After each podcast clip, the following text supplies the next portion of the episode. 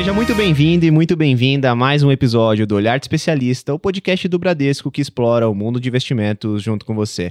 Aqui é o PH e, como de costume, estou com o Tailan para condução de mais um episódio. E, Tailan, sobre o que, que a gente vai falar hoje, hein?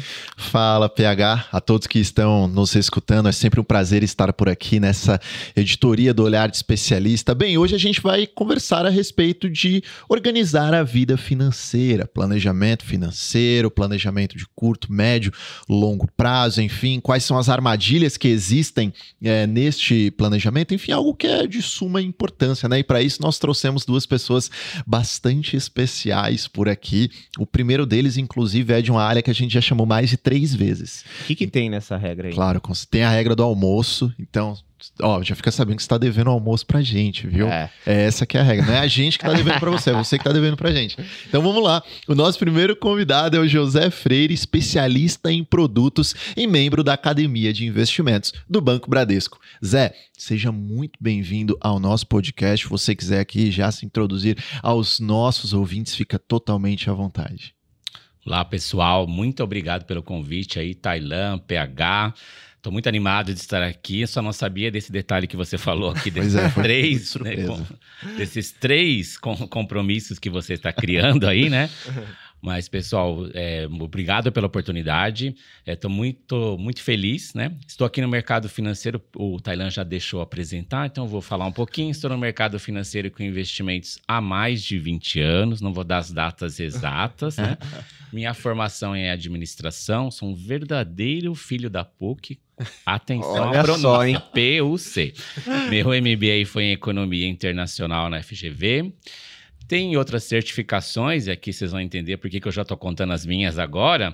O CFP ou CFP em português, né, que é o Certificado de Planejador Financeiro aqui no Brasil, da Planejar, e também alguns PQOs, que são o Programa de Qualificação Operacional da B3. Legal. Na experiência profissional, já atuei como consultor financeiro, gerente de alta renda para os clientes estrangeiros, especialista em produtos e projetos, tudo isso na época do HSBC. E aqui no Bradesco, como o Tailan acabou de falar, tem a honra de ter iniciado o projeto do que hoje se tornou a Academia de Investimento atuo como educador e palestrante aqui para toda a nossa área comercial, toda a nossa rede e também para os nossos clientes em eventos específicos. Muito obrigado. Boa, Zé. Olha Muito só, bom. hein? É bilíngue, né? É bilíngue, ah, exatamente. Aqui dependendo, pessoal sofisticado. Dependendo, aparece outras línguas. Zé, e é o seguinte, no meio de tudo isso que você faz, o que que, como é que você consegue um horário vago aí na sua agenda? O que que você faz para dar aquela quebrada no gelo? Enfim, o que que você faz nas horas vagas? Gosto de descansar, como todo mundo, né?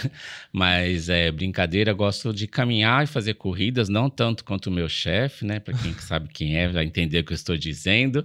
é, mas tive uma experiência boa recentemente. Fiz um desafio nas minhas últimas férias. Caminhei 240 quilômetros aqui no interior de São Paulo, em Osim Dias. Para quem tem curiosidade ou se animou, chama Caminho do Sol procura aí nas redes sociais.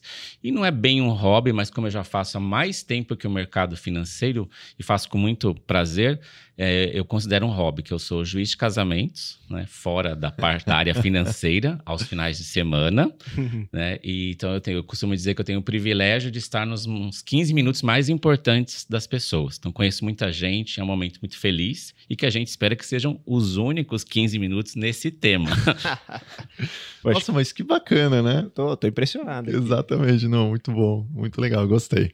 Bem diferente. E o nosso segundo convidado é o Rafael Paloni, membro do Conselho de Administração da Planejar e sócio da FK Partners. Já foi meu professor, foi seu meu professor também, também. com certeza. O Zé também foi nosso professor na época de estágio, né? Verdade. Então, estamos aqui com os nossos, estamos aqui com os nossos mestres, né? Rafa, seja muito bem-vindo ao nosso podcast. Fica à vontade para se introduzir para o nosso ouvinte te conhecer. Pô, obrigado. Um prazer estar aqui com vocês. É, eu sou é, membro da do Conselho da Planejar. Planejar, para quem não sabe, é a associação no Brasil que cuida dos CFPs, dos planejadores financeiros. É, então a gente olha hoje um pouco mais de 9 mil profissionais aí que têm essa importante missão. É, eu tenho uma escola é, que prepara pessoas para as principais certificações do Brasil e do mundo. E eu fiz, acho que todas elas. É, então, ficar falando letra aqui vai ficar um pouco extenso a coisa, mas eu fiz as certificações nacionais, CFP, CGA, CGE, é, e as internacionais também, como CFA, CAIA, entre outras. E a minha missão é levar conhecimento e educação para os profissionais do mercado financeiro. O Rafa tá sendo bem modesto, né? Bastante. Ela- Senão ele iria ficar 10 minutos aqui falando de certificação, uma atrás da outra. E, e nas horas vagas, ô Rafa? No mínimo você deve ser um pouco nerd, né? Pra ter tudo isso de certificação. Cara, eu vou te falar que só uma historinha básica aqui para vocês. É, por que, que eu fiz todas elas, né? Porque elas são muito diferentes mesmo. Uma é para gestão de riscos, outra é para investimento alternativo, a outra é para gestão de carteira, a outra é para planejamento financeiro. Elas são bem diferentes. E por que, que eu fiz todas? Reza a lenda que uma mãe estava muito incomodada com seu filho, porque seu filho comia muito açúcar. E aí ela resolveu levar o filho para um grande monge, para um grande mestre, para pedir para ele aconselhar o filho. E aí andaram três dias, subiram a montanha, foram lá em cima no templo, chegaram lá, o mestre falou: O que, que a senhora quer que eu faça? Aí o. Olha, eu quero que o senhor peça pro meu filho parar de comer açúcar, porque faz mal para ele e tal. Aí o mestre diz: Voltem daqui uma semana. Aí desce a montanha, volta para casa andando, aquele inferno, não sei o que e tal. Passa uma semana, anda de novo, sobe montanha, chega lá em cima tal. Pronto, mestre, passou uma semana. E agora? O senhor pede? Agora sim. Filho, pare de comer açúcar. Aí a mãe fica louca da vida. Pô, mas vim aqui uma semana atrás, o senhor pede para esperar só para falar isso? Por que, que você não falou uma semana atrás, fez esperar, fez fazer tudo isso e tal? E aí o mestre diz: porque uma semana atrás eu também comia açúcar. Uhum. Então, é, a moral dessa história. Vocês acharam que era uma piada, não, não era. A moral dessa história é: antes da gente ir lá recomendar alguma coisa para alguém, a gente tem que nós mesmos viver aquilo, fazer aquilo bem e bem feito. Quando as pessoas vão lá na FK fazer algum curso, elas esperam, no mínimo, que eu tenha o CFA, que eu tenha a CAIA e que eu possa não só explicar matérias, mas eu possa também é, dizer para elas o que é mais difícil, como estuda. É, é método. Então, o, o objetivo de eu ter feito todas elas é principalmente prestar um bom serviço para quem chega lá. E na Planejar, o meu objetivo lá é tentar trazer esses bons pra- padrões aí do CFA, da CAIA e tal, para o Brasil, porque a gente precisa continuar evoluindo. Poxa, que bacana, hein, Rafa? Realmente é o skin the game que a gente fala, né? Pois é. Ah, e eu- vocês perguntaram do ia- hobby, né? É, e eu não hobby? falei, né? Eu tenho uma banda de rock. É, boa. então, é, você vê o cara de engomadinho, de camisa, não sei o quê. Mas a Gosta de um gente tem- metal. Sim. Ah, não é tão pesado assim, é uma banda de pop rock. Então a Ah. gente toca, tipo, Raimundos, Barão Vermelho, Paralamas, Foo Fighters. É, chama Chama Noise a banda. Poxa, que Chama legal. nós. É um trocadilho, né? De chama nós com noise de barulho. E a gente faz um show a cada mês, mês e meio. Pô, tem... tem até show, bacana. show, tem show pros, pros ouvintes aí, Aí, que quiserem continuar em contato. Instagram do Chama Noise. E a gente toca bastante. A gente tocou recentemente numa casa que fica lá em Moema, que é meio famosinha assim. Pra nós foi, porra, né? Chegou num lugar e tal. É. é bom, é bom. Poxa, que bacana. Eu só jogo futebol, né? Não tem mais. Só O cara isso. chega com uns hobbies todos diferenciados, né? Não, Caminhadas longas, Exatamente. banda de rock. O pessoal aí é, é muito bom. O pessoal daqui é muito fitness, né? Uns hobbies sofisticados. Pluralidade do Enfim. ser humano. O que, que é isso? Exatamente. Não, mas é um grande prazer estar aqui com verdadeiros dois professores para nós tratarmos a respeito deste assunto de planejamento financeiro. E já começando, dando o pontapé inicial, é, Acredito que uma boa maneira de a gente começar é entender o motivo, a dificuldade do brasileiro em conseguir seguir um planejamento financeiro. É, muitos até desenham um plano, tentam dar um passo inicial, que já é algo bastante positivo, né? Você começar, mas muitos deles acabam não executando. O que, que vocês acreditam? O que, que vocês pensam sobre isso? Sobre a estruturação de um plano financeiro? Como que ele deve começar? E até o porquê de muitas pessoas executar, é, tentarem começar, mas não darem sequência com isso, né? Vou começar aqui para depois de a gente escutar aí essa história do açúcar, eu já fiquei pensando em algumas coisas aqui. É, pessoal, muito legal começar com esse ponto, que eu acho que eu acredito muito nisso, né? A gente estuda isso também na parte de finanças, né? Tá muito ligado ao nosso comportamento, que na maioria das vezes a gente vai preferir consumir agora do que poupar para uma data futura. Uhum. Mesmo que esse futuro seja próximo, né? Por exemplo, daqui a um ano, que para muita gente é um tempo distante, né? E a gente tem a tendência de não dividir os investimentos pelos nossos objetivos e o tempo necessário a cada um deles. A gente acaba colocando tudo isso numa única aplicação, uhum. somando aí o fato, e a gente pode depois falar mais sobre isso, né? De que poucas pessoas têm uma reserva. E aí faz com que, dependendo do que aconteça, a gente utiliza todo o dinheiro guardado uhum. e nosso projeto volta a estaca zero. Uhum. E aí isso acho que causa nas pessoas uma sensação de falha. Uhum. Outra coisa importante é que plane planejar requer que a gente identifique, identifique ou reconheça melhor as despesas e os nossos possíveis excessos. Ninguém gosta de cortar justamente aquilo que tem preferência de consumir. Nós, cada um tem o seu vilão, em algum caso, algumas pessoas têm uma quadrilha de vilões né, dos gastos. E isso acaba influenciando no desempenho desse planejamento financeiro. Né? Ou, acrescentando aí na lista, planejar cria um compromisso. E algumas pessoas encaram esse tema de uma forma negativa, de uma obrigação. Uhum. E acho que é da nossa natureza que a gente gosta de ser livre, livres, né?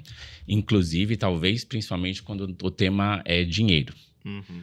Planos incluem datas e analisar resultados. Outros itens que a gente pode querer evitar, pois que eles não deixam de ser uma avaliação de nós mesmos, né?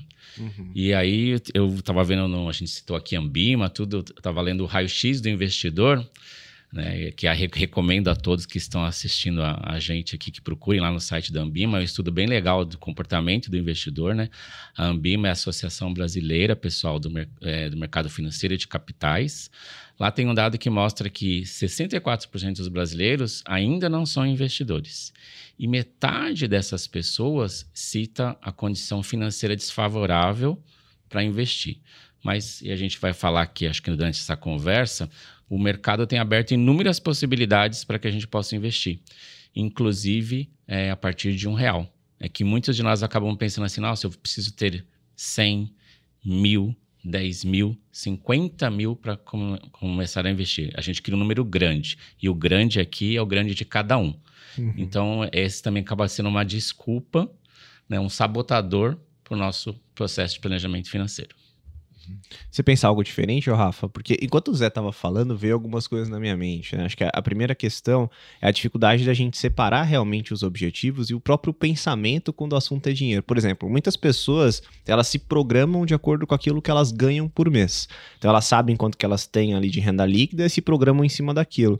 Às vezes elas se programar, às vezes pensando num objetivo futuro, talvez seja uma saída. Então, em vez de eu ficar pensando, poxa, eu tenho meu salário mensal, vou me programar em cima desse salário vira esse pensamento para o sentido contrário. Poxa, deixa eu pensar partindo do, de um objetivo que eu quero alcançar daqui cinco anos e para alcançar esse objetivo, como é que eu organizo o meu salário? Talvez seja uma saída, né? Esse é um jeito bacana de planejar é, investimento, chama goal-based, né? É gestão por objetivos. Uhum. É, quando é, um investidor chega para o seu assessor, para o seu especialista e já chega com isso pronto, pô, a vida do cara tá 99% feita. Aí o gestor de investimento vai fazer a parte mais gostosa do trabalho, que é escolher onde alocar. É em ações, é em renda fixa, é em imóveis e tal. Mas eu vou te falar que, do que eu tenho visto do mercado financeiro, 0,001% das pessoas faz isso, já chegar com a lição pronta. É que nem o cara que vai no mecânico e fala: Ó, oh, eu quero colocar roda esportiva, eu quero rebaixar o carro, quero botar um aerofólio, quero botar um motor turbo. Aí o mecânico olha para aquilo e fala: Mano, seu amortecedor tá quebrado, teu carro tá sem óleo, você não fez o básico ainda, você tá querendo que eu transforme ele num negócio. Cara, eu até gostaria de fazer essa parte gostosa do trabalho e tal, mas antes tem tanta coisa para eu consertar aqui que não vai dar. E é mais ou menos o que os investidores têm feito, assim. É, eles não são investidores ainda. Uhum. Eles têm uma lição de casa enorme para fazer antes de começar a guardar dinheiro. E claro que isso que você está citando é o Everest do, do, do, investimento. Você já chegar com os objetivos definidos, em quanto tempo e tal, para daí só escolher onde vai a grana. É, mas 99,9% do que os especialistas de investimento têm feito é igual esse nosso mecânico, trocar o óleo, é, consertar a peça quebrada, do que ir para a parte gostosa do trabalho, entendeu? E, e, acho que isso é um desafio nosso, orientar as pessoas a se planejar melhor, ter um planejamento financeiro melhor. Muitos não vão saber fazer isso sozinhos, precisam de um profissional do lado. E aí a gente começa a entrar em questões de confiança, abrir informações e é uma complexidade que a gente vai falar aqui. Uhum. Perfeito. Às vezes, você trocar aquela peça quebrada do carro antes de partir para a parte mais complexa é, está até mesmo na mudança do mindset da pessoa, na mudança de, por exemplo, olha, você tem que pensar no, no médio, longo prazo. Muitas vezes o brasileiro acredita que o longo prazo está em um ano, né? Mas não é bem assim. Dizem por aí que o, que o maior inimigo do que mais a gente quer é o que a gente quer agora. É, ou seja, é o teu consumo de curto prazo que às vezes acaba dificultando, desafiando aqueles seus objetivos de mais longo prazo. E também tem algo bem interessante que isso eu li no, no, Psicologia do Dinheiro. Parece que todo, todo capítulo eu vou ter que citar é, esse livro. Você gosta, né? É, exatamente. o livro que o, mudou sua vida? É, o do Morgan House. Eu aprendi muita coisa com ele, mas tem uma parte do livro, uma passagem que é muito boa. Vocês falaram a respeito de objetivos e você, Palone, disse que, em geral, as pessoas não chegam com o objetivo feito, né? Aí ele cita uma parte no, no livro dele que é, a real, é, o real benefício do dinheiro está justamente em você acumular, muitas vezes sem ter algum objetivo, porque nesse caso se torna algo intangível. É um benefício intangível. O que que paga, por exemplo, você ter mais tempo de escolher, é, ter um tempo de escolher uma proposta de trabalho, ao invés de, por exemplo, você ter que aceitar algo rapidamente porque você está sem dinheiro. Né? Então, às vezes, você é, acumular apenas por acumular não é algo não é algo depreciativo. Você pode não ter um objetivo, mas na verdade você está é, uhum. tendo ali o seu dinheiro acumulado, enfim, isso vai te liberar de diversas dores de cabeça, de diversas isso é dores de cabeça. Isso é uma coisa que tem na economia. É, eu sou economista de formação, acho que eu esqueci de falar isso, e tem uma Todo mundo já ouviu falar no Adam Smith, né? O, e ele tem um livro que todo mundo já ouviu falar que chama A Riqueza das Nações. Mas o Adam Smith tem um outro livro que é meio que renegado, pouca gente conhece e tal, que chama é, A Lei dos Princípios Morais. É, e esse livrinho é menor, menos famoso e tal. E nesse livro ele fala umas coisas muito legais sobre a moral do capitalismo. E lá ele diz o seguinte: existe o prazer do consumo e existe o prazer da poupança. O que, que, é isso? Prazer do consumo é o que você sente de prazer, né, de felicidade, quando você toma um sorvete, ou quando você compra um carro, ou quando você vai viajar. E esse todo mundo consegue perceber. O que poucos conseguem perceber é o prazer da poupança. Porque quando você pega 100 reais e não compra sorvete, você guarda ele, também deveria te dar prazer. Uhum. Só que quase ninguém sente esse prazer. Qual é esse prazer? É o prazer de esse 100 virar 150, 200, 250 e tal. Mas você não sente ele agora, ao contrário do sorvete que você foi lá tomar. E aí as pessoas começam a descolar um pouco. Enquanto as pessoas não sentirem o prazer da poupança ao igual, na mesma proporção, na mesma é, qualidade que o prazer do consumo, pouca gente vai guardar. Uhum. É, e isso, eu, eu, quero até puxar o skin the game que a gente falou lá no começo, porque essa é uma das grandes dificuldades quando eu elaboro o meu plano financeiro aqui, trazendo um case pessoal, né? É, faço em conjunto com a minha esposa, e ela tem muito essa questão de tangibilizar que você colocou, de ter que sentir o bem, de ver aquilo, ver aquela conquista.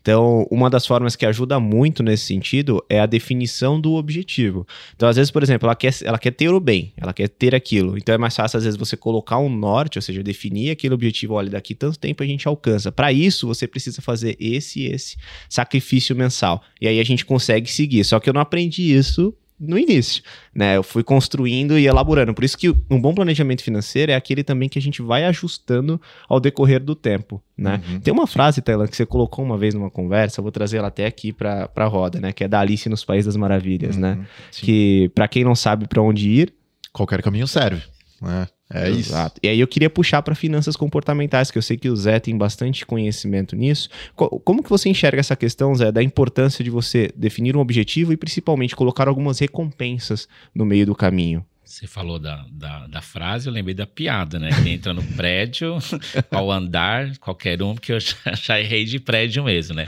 É dos meus ancestrais portugueses.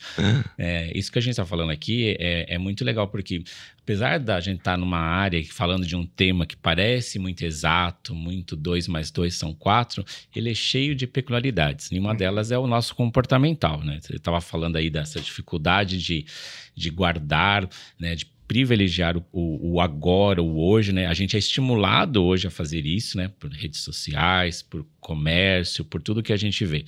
Se a gente pegar lá atrás, lá no nosso passado longínquo, né? A gente tinha duas regras aí que que a Neuza, duas regras não, dois sentimentos muito fortes que aparecem até hoje, né? Que era sobreviver e reproduzir. O sobreviver é porque você poderia realmente ser atacado a qualquer momento e desaparecer. Então, os grupos, as pessoas acabavam se, é, se preocupando muito em sobreviver no hoje e no amanhã. Onde eu vou dormir hoje, o que eu vou comer hoje, o que eu vou comer amanhã. Parece que não, mas a gente trouxe até hoje isso guardado dentro de nós. Lógico que é, é tudo muito racionalizado hoje uhum. e feito de uma outra maneira, mas isso é uma das explicações para a nossa dificuldade de planejar é, mais à frente. Soma-se a isso aqui na nossa, no nosso país o fato de algumas gerações anteriores, né, incluindo a minha, uhum. terem passado pelo processo de hiperinflação, uma economia descontrolada e isso fez também com que as pessoas consumissem muito no dia. Eu ia ao mercado para comprar de manhã porque à tarde era outro preço.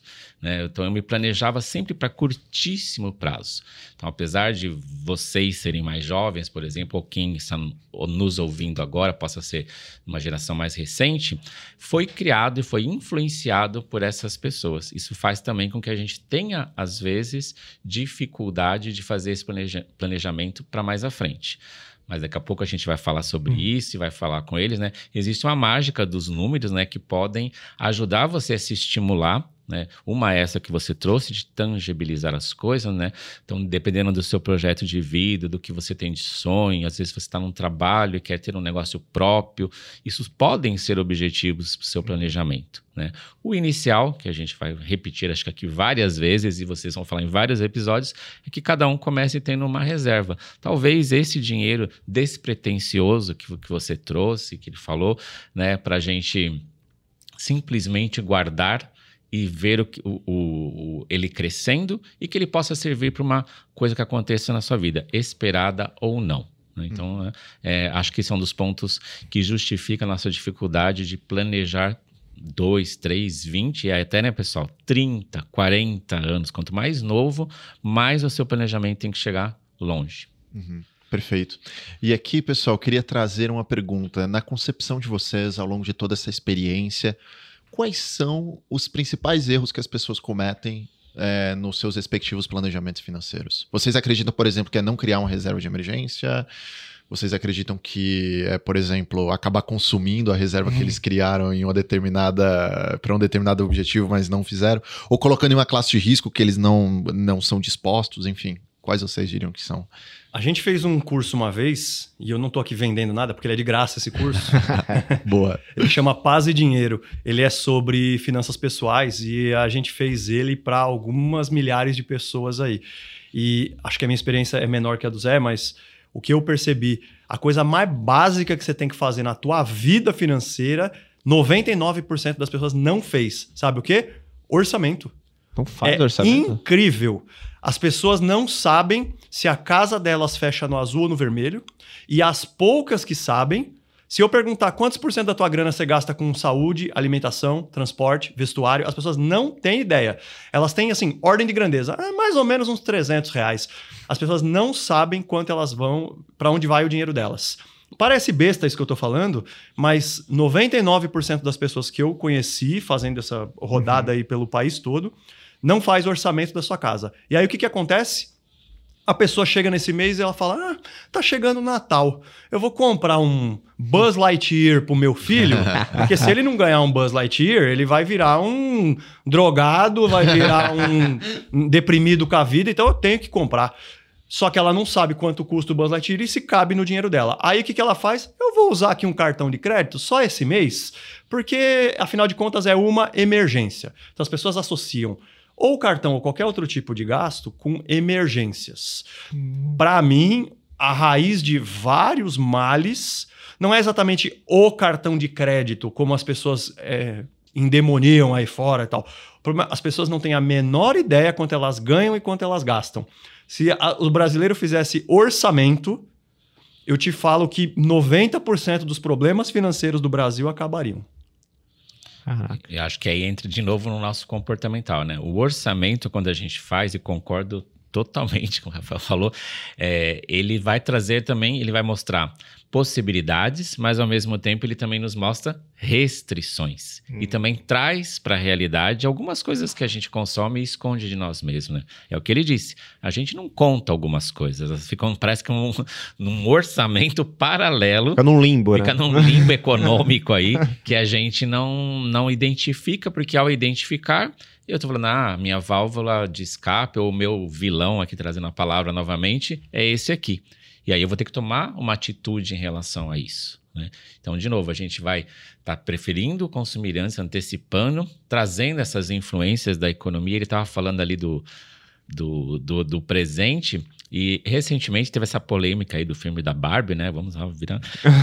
é, mas ele, ele falando me lembrou né, que eu contei para uma pessoa porque a minha irmã nunca tinha ganho uma Barbie porque na época nós não tínhamos condições, né? Na época era essa diferença de preço de um brinquedo para uma família que, que tinha renda apertada era muito grande. Então parecia você comprar quase uma dando entrada num carro. Então passou, não teve, lógico, depois ela poderia ter tido, mas ela um dia me falou: "Ah, eu quero ganhar essa boneca, não quero comprar, né?" E aí depois, lógico, quando ela fez, acho que aniversário de 30 anos eu dei, eu dei uma edição especial, né? Mas o que eu estou dizendo aqui é que muitas vezes algumas famílias preferem fazer, ou pessoas preferem fazer isso. Ah, não importam as consequências, eu vou consumir. Hum. E aí eu entro nesse orçamento paralelo, onde eu somo limites de cartão, limites de conta. O décimo terceiro, talvez, da primeira parcela do ano que vem, porque o desse ano já foi. Então, esse antecipar o consumo e não ter orçamento, como ele lembrou, eu acho muito, muito restri é, restringe né, com que as pessoas levem os projetos adiante. E a Silene, que é minha gestora, ela costuma sempre dizer nessa questão de orçamento. Quando você vai montar, o primeiro é para você. O primeiro pagamento, é o primeiro PIX, primeiro boleto é para você mesmo, que é o famoso se pagar. Depois você faz as uhum. despesas, uhum. depois você vê se tem receitas e capacidade de investir. E as pessoas acabam trocando essa ordem, né? O, eu, eu não reservo nem que seja um real para mim mesmo, para esses projetos que a gente está discutindo aqui do planejamento. Uhum. Pô, então, assim, se a gente for pensar aqui numa estrutura de um planejamento financeiro, e aí pensando algo mais prático, para a pessoa que está ouvindo, às vezes quer desenhar, talvez o primeiro passo seria, então, sentar ali numa mesa e vamos colocar aqui um caderno ou para quem tiver um Excel, alguma coisa assim, anotar realmente os gastos. Então pegar, abrir lá o extrato bancário, abrir o extrato cartão de crédito. Eu sei que todo mundo tá ouvindo aqui daquela aquele frio na espinha, né? Putz, eu vou ter que olhar o extrato do meu cartão? Sim, infelizmente. Então você vai ter que olhar. Então o primeiro passo seria isso, seria você montar o seu orçamento pessoal. Não só o cartão. É, tem aqueles assinatura de revista, coisa que você fez em 1992 tá lá até hoje, você nem lê mais o raio da revista, ela chega lá, você nem vê mais e paga lá por mês. Ah, mas é só 50 reais por mês. Bom, você está fazendo isso há 30 anos.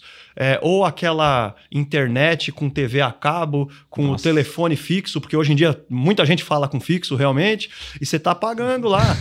ou nunca ligou para dar uma chorada. Pô, eu tô teu cliente há 15 anos, não dá para melhorar a velocidade da minha internet, ou não dá para reduzir um pouco o meu preço tal. A gente não faz isso. Existem alguns gastos que ficam lá pendurados no, no armário ali e a gente não se dá conta. Por quê? Porque não tem uma planilha bonitinha lá onde eu controlo na unha e tal. E a gente costuma associar isso com uma pessoa muito mão de vaca. Pô, o cara olha no centavo e tal. É, mas sim, mas sim. Hum. saber quanto fecha e quanto você gasta é essencial.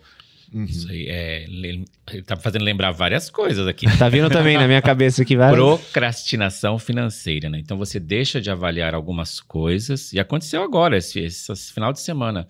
Uh, tem, tinha lá na residência da minha mãe telefonia fixa e uma internet daquelas antigas, não era nem fibra, nada dessas coisas. Mas consumia aí 150 reais mês, né? Nossa. Então aí 10 meses é 1.500, completando um ano 1.800. 1.800 é bastante recurso, ainda para fazer muita coisa, comprar até passagem aérea com 1.800. Uhum. Investindo ainda? Inve se investir, então, ele vira mais de 1.800. Mas é, são atitudes, como o Rafael trouxe, que às vezes a gente não quer tomar. Porque eu tenho que ligar, tenho que ir no lugar, tenho que cancelar, tenho que rever, tenho que admitir que eu estou eu estou me sabotando, porque a gente não, muitas coisas a gente adia até para é, evitar se confrontar com você mesmo. Porque lá atrás também, ou no meio, a decisão foi sua. Uhum. Né? Então, essa coisa de rever as suas despesas, principalmente a parte das despesas, né? É, o cartão, e agora os aplicativos né, do, do próprio cartão, como vocês trouxeram aí, que também concordo com ele, não é um vilão. ele é um instrumento que tem, se for bem utilizado, é, é muito interessante. Lá mostra, né, as suas despesas Sim. e até as áreas onde foi isso. Ali já te ajuda também a fazer o que o Rafael falou, olhar aonde é que você pode rever algumas coisas que podem estar tá contribuindo para drenar recursos aí do seu dia a dia. Uhum, sim, isso faz todo sentido. Sabe uma coisa que eu faço que é bem bacana? Isso pessoal meu mesmo. Eu calculo o valor da minha hora, o quanto que eu ganho por mês, eu calculo o valor da minha hora, e aí, por exemplo, se eu for comprar uma camisa, não sei, uma camisa, sei lá, 100 reais, aí eu verifico, olha, eu gasto tantas horas para comprar essa camisa. Aí eu penso no esforço que eu tive que realizar para comprar aquela camisa ou para comprar determinado utensílio doméstico algo supérfluo, enfim. Sempre faço essa continha e isso acaba me ajudando. Psicologicamente me auxilia. Isso é Morgan House é. também, não é? Isso também é Morgan House, exatamente. Ah, é. Foi o livro que mudou minha vida. É, Verdade. Mas é uma maneira de é você é só consumir o que é realmente importante para você. E, e, não quer dizer que você não tem que comprar nada, mas as coisas que você compra realmente se dá muito valor para elas. No meu caso, também vou fazer uma confissão. No meu caso, é livro. A última vez que eu contei, eu tinha 1.900. Meu Deus. É, e muitos eu não li até o fim, é, muitos. Mas é, é um negócio que eu tenho que às vezes me controlar. Eu já levei esporro da patroa N vezes. Ah. Mas assim, eu não tenho problema de comprar carrão, também não tenho problema de comprar roupa, assim. O meu problema é livro. Eu olho aquele tema, eu leio as duas primeiras páginas e falo, nossa, eu tenho que ter isso aí para aprender e tal. E tem muitos e tal, é, mas esse o Morgan Housel fala isso. Olha o quantidade de horas de trabalho que você precisa para uhum. comprar aquela calça jeans. Sim. Puta, é um dia inteiro de trabalho meu para comprar uma calça, talvez eu não queira tanto assim. E se mesmo assim você quiser, porque vale a pena mesmo. É, é esse que é o ponto. Esse seu, você finalizou de um jeito interessante. Não é que você não deve fazer a nenhum custo. Uhum. Se realmente faz sentido para você e você quer aquilo, sabendo de tudo isso que a gente conversou, feito toda essa reflexão, compra gente não tá falando que você não tem que comprar as é. coisas, mas que você tem que efetivamente refletir sobre o que você tá comprando. É. Que poucas pessoas fazem isso. Né? Que normal, normalmente o impulso né, de adquirir, de comprar isso. ou de ter aquilo, até vamos, vamos falando aqui no prazo que você disse aí de dias, horas e anos, quando é um imóvel, quando é um veículo, você pode estar impactando a sua vida por muito tempo e aquele impulso, aquela emoção, a gente acaba voltando sempre nas emoções, naqueles desejos, né? Que aí é o comportamental nosso mesmo que vem. Você toma uma decisão, às vezes, eu, eu trazer um caso, uma pessoa que conheça, aquele famoso amigo do amigo do amigo, né, mas é real mesmo, é, comprou o imóvel porque a outra pessoa tinha comprado o imóvel. Que que é Eram muito amigas, tá, naquele, sabe, aquele é, calor da emoção, lógico, você pode depois vender o imóvel, mas já se comprometeu até, até realizar que tinha feito essa, esse movimento, não por estar comprando um imóvel de verdade, né? Porque estava ali naquele calor da emoção. Lógico, ninguém aqui está desestimulando a comprar nada, muito menos a não comprar um imóvel, né? É, é, o sonho de muitas pessoas, né? Uhum. Existem alternativas hoje em dia, mas é o sonho de algumas pessoas. Mas que ele seja planejado, porque vai estar tá consumindo aí, né, Tailândia, não só horas, dias, né, mas anos, né, da, da sua renda.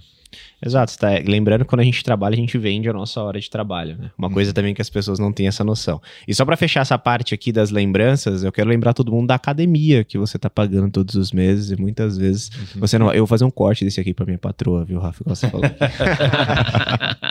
Bom, e, e aí então a gente teria, vai, o primeiro passo é esse, é o orçamento, a gente entender como é que a gente tá, a nossa saúde financeira. Acho que então pensando num segundo passo aqui, pessoal, não tô seguindo certificações nem nada, é pra gente tentar às vezes trazer pra, pra prática mesmo. Talvez seja definir um objetivo ou definir um valor que você quer chegar. Se eu pudesse dar a minha sugestão antes de fazer o orçamento, tem um passo anterior a ele. Oh, legal. Que é assim: as, as pessoas que estão enforcadas, que estão com dívida, antes do orçamento é ter um valorzinho para é, emergência. E eu não estou falando da reserva de emergência completa, é ter um valor inicial. Os estudos variam, mas as pessoas falam mais ou menos um salário mínimo, que é uns mil reais, mil e pouquinhos reais. Antes até de fazer o orçamento, você deveria ter mil reais guardado. Para que que é isso? Porque se você não tiver nada, nada guardado, se você estiver totalmente liso, se você estourar um cano na tua casa, precisar comprar um remédio, furar o pneu do teu carro, o que, que você vai fazer? Você vai usar cartão de crédito. E aí a dívida que você já tem, ela vai ficar maior ainda e a bola de neve nunca para. Então, o primeiro passo para estancar essa sangria é ter esse dinheiro. Ah, mil reais é muito para mim e tal. Consiga 500, consiga 600. Ah, eu não consigo assim. Venda alguma coisa da sua casa. Procura no seu armário alguma coisa que você tem lá e não está usando tal. Consiga esse dinheiro para ontem. Porque a partir de agora, qualquer emergência que você tenha, você vai usar essa reserva. E aí não é 500 por mês, é 500 uma vez só. Usou, repõe. Mas esse deveria ser o primeiro passo. Porque até antes do orçamento. É, para poder estancar esse acúmulo de dívidas que não, não para nunca mais.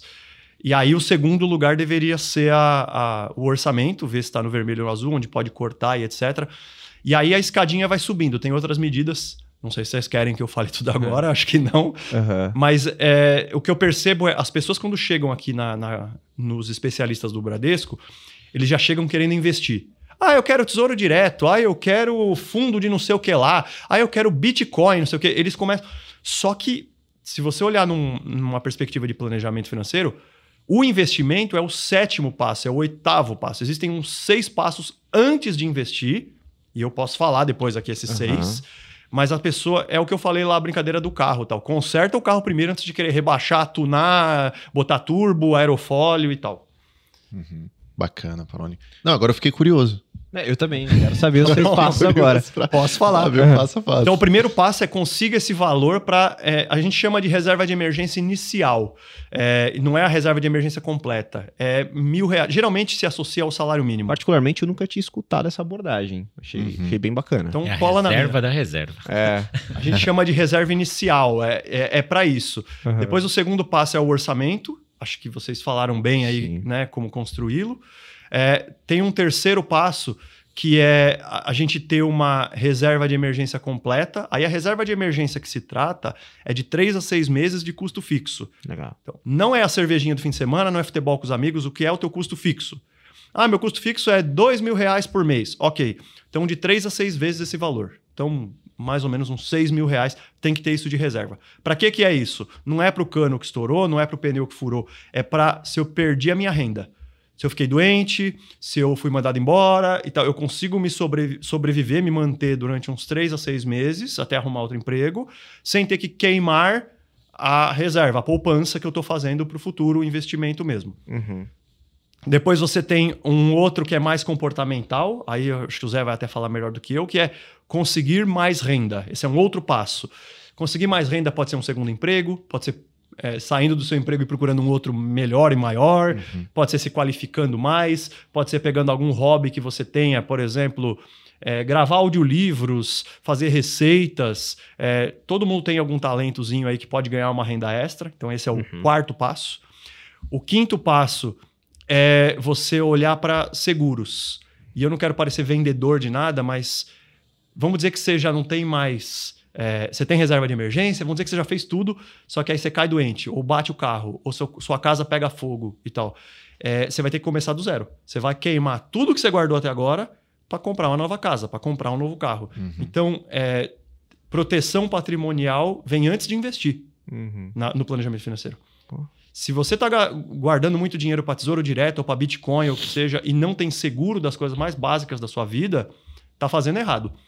E tem seguro que é meio desnecessário, para dizer o mínimo, mas tem seguro que é muito importante. Sim. É porque tem coisas que você não quer absorver sozinho. Uhum. Tua casa pegar fogo é pouco provável, mas se acontecer, você tá lascado. Você não tem 600 mil reais para poder ir lá e comprar outra vista. Então, tem riscos que você não quer assumir. É, e aí, o próximo passo, é talvez o mais difícil, é sair de dívidas. É, não ter mais do que você consegue ganhar e se repagar. E aí, só depois de toda essa maçaroca, aí você vai investir dinheiro. Então, as pessoas que chegam lá no planejador, ah, eu quero guardar, eu quero não sei o quê, eu vou ficar rico igual o Warren Buffett e tal. Eu quero fazer um curso no FK Partners que me ensina como ficar rico em um mês. Hum. Tem muita coisa que você tem que fazer com a sua vida antes de tudo isso. E aí eu listei aqui seis deles que é, as pessoas deveriam olhar antes do investimento. Dá pra pegar um monte de gancho nisso que o, que o Rafa Sim. colocou agora, mas eu queria puxar o do seguro, e, de novo, eu gosto sempre, desse, principalmente nesse episódio, de trazer muita coisa pessoal para as pessoas realmente refletirem, né? Eu tinha um preconceito enorme com seguro. Tá? Porque o seguro é aquela coisa que você não consegue. Você tem o sentimento de que você tá jogando um dinheiro fora todos os meses. Porque você só vai realmente ver o seguro quando você precisar dele, né? Mas aí eu consegui mudar essa, esse meu pensamento. Eu nunca precisei, mas eu já hoje eu tenho seguro, tenho seguro de vida, seguro de casa, seguro de carro. Mas eu não tinha nada disso há pouco tempo atrás. Coisa de dois, três anos atrás eu não tinha isso. Eu tive que mudar esse pensamento para justamente pensar o quê? Olha, isso aqui é um dinheiro que eu não preciso e eu não quero usar. Porque se eu precisar usar é porque alguma coisa de ruim aconteceu, né? Uhum. Acho que o, o termo legal aqui que ele- o Rafael citou e tem a ver com isso que você falou é proteção. E ela é essencial na vida da gente, né? Ela aparece em todas as fases do que a gente está conversando aqui. Você precisa estar protegido até, como Rafael citou, para investir, né? E vamos pegar o exemplo do carro aí que você falou. Poucas pessoas, principalmente quando ela vai comprar o veículo, tal, retira ele da loja sem a proteção do seguro.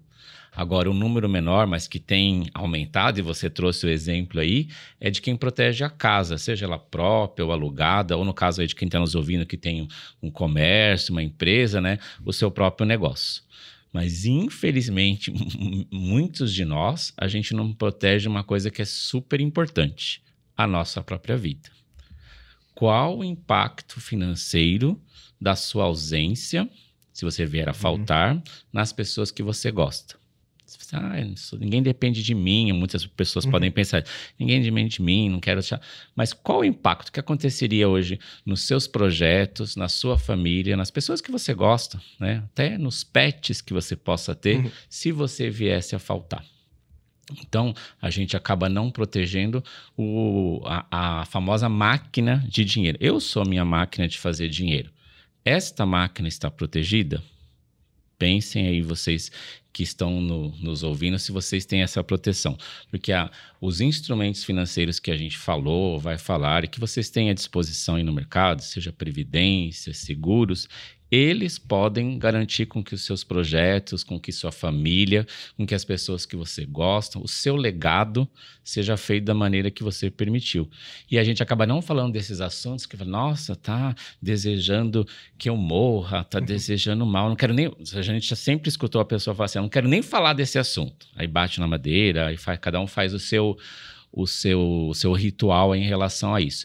Isso tem a ver com cultura, Hum. de novo, comportamento, mas é um assunto muito sério, porque aí você está deixando justamente esse impacto sem, nenhum, sem nenhuma proteção. Né? E aí, o que vai acontecer se você não tiver das pessoas, de novo, as pessoas, né?